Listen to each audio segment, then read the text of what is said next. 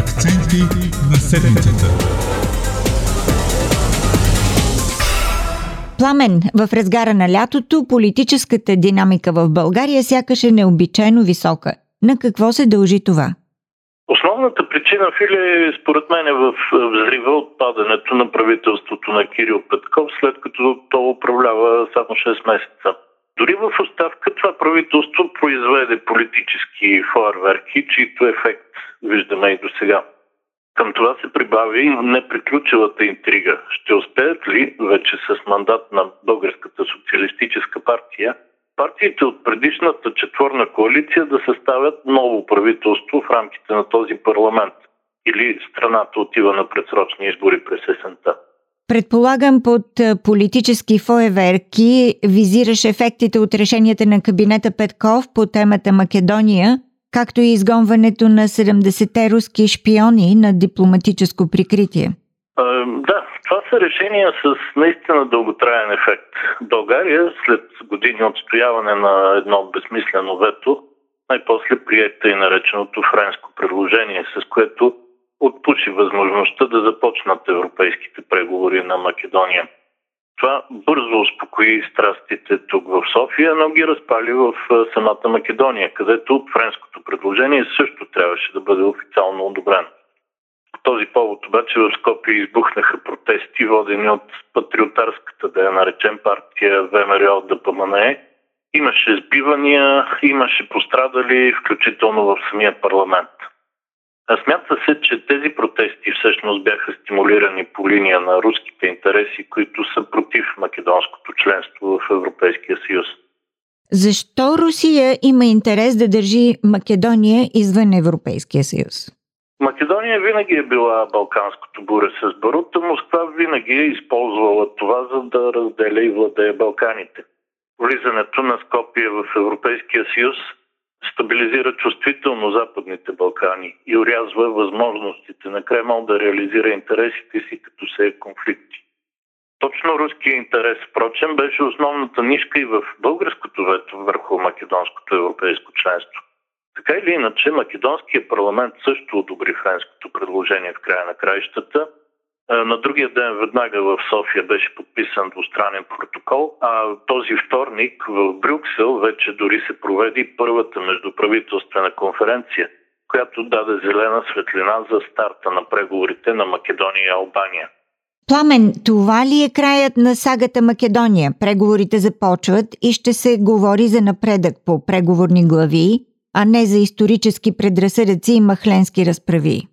Не е точно така, Филин. Преди втората междуправителствена конференция, когато е същинското начало на преговорите, трябва да се изпълни едно условие, заложено в самото френско предложение.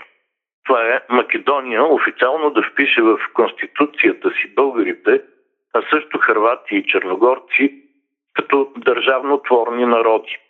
Проблема е, че за промяна на конституцията се изисква квалифицирано мнозинство от две трети а управляващите в Скопие го нямат, въпреки подкрепата от албанските опозиционни партии.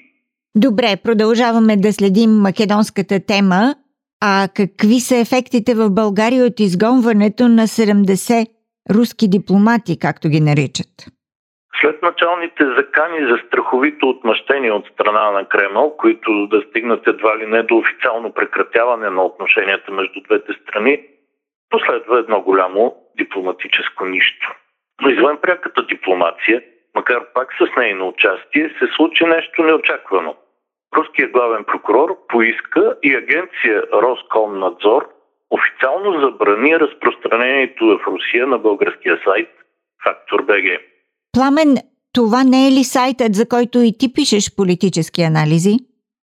Да, и съм доволен от случилото се, защото това е първата и единствена за сега българска медия, забранена в Русия. А за мен тази забрана всъщност е голямо признание за добре свършена работа. Но как така главният прокурор на Русия е попаднал на един все пак малък и не особено забележим сред хилядите световни медии български сайт, та да поиска забраната му? Както се казва в Или, има добре обосновани предположение, че инициативата идва пряко от посланника на Русия в София Елеонора Митрофанова. Затова всъщност казах, че нещата са извън пряката дипломация, но пак се случват с нейно участие. Лошото е, че в тази преходна ситуация в България никой от управляващите не попита Митрофанова дали наистина е изиграла роля за забрана на сайта и ако да, как това се връзва с нейния статут, все пак на гост в България. Защото гост, който започне грубо да се разпорежда в моя дом, например, веднага ще бъде изгонен и никога повече няма да се върне. Пламен, как вървят преговорите за съставяне на второ правителство в България в рамките на този парламент? Нещата в момента се на ръба между изключително трудни към невъзможни. Вчера мина първия кръг преговори по политиките, но трудностите бяха очаквани, след като точно Българската социалистическа партия получи третия мандат и опитва в момента да води тези преговори. А защо именно Българската социалистическа партия получи мандата? Очакваше се президента Румен Радев да прояви повече гъвкавост и да го даде на демократична България, нали?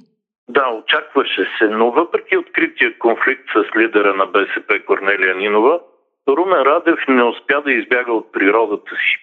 Всъщност, Филип, тук става дума за нещо математическо. Идеята за най-малкото общо кратно. С демократична България президента Радев няма общи интереси.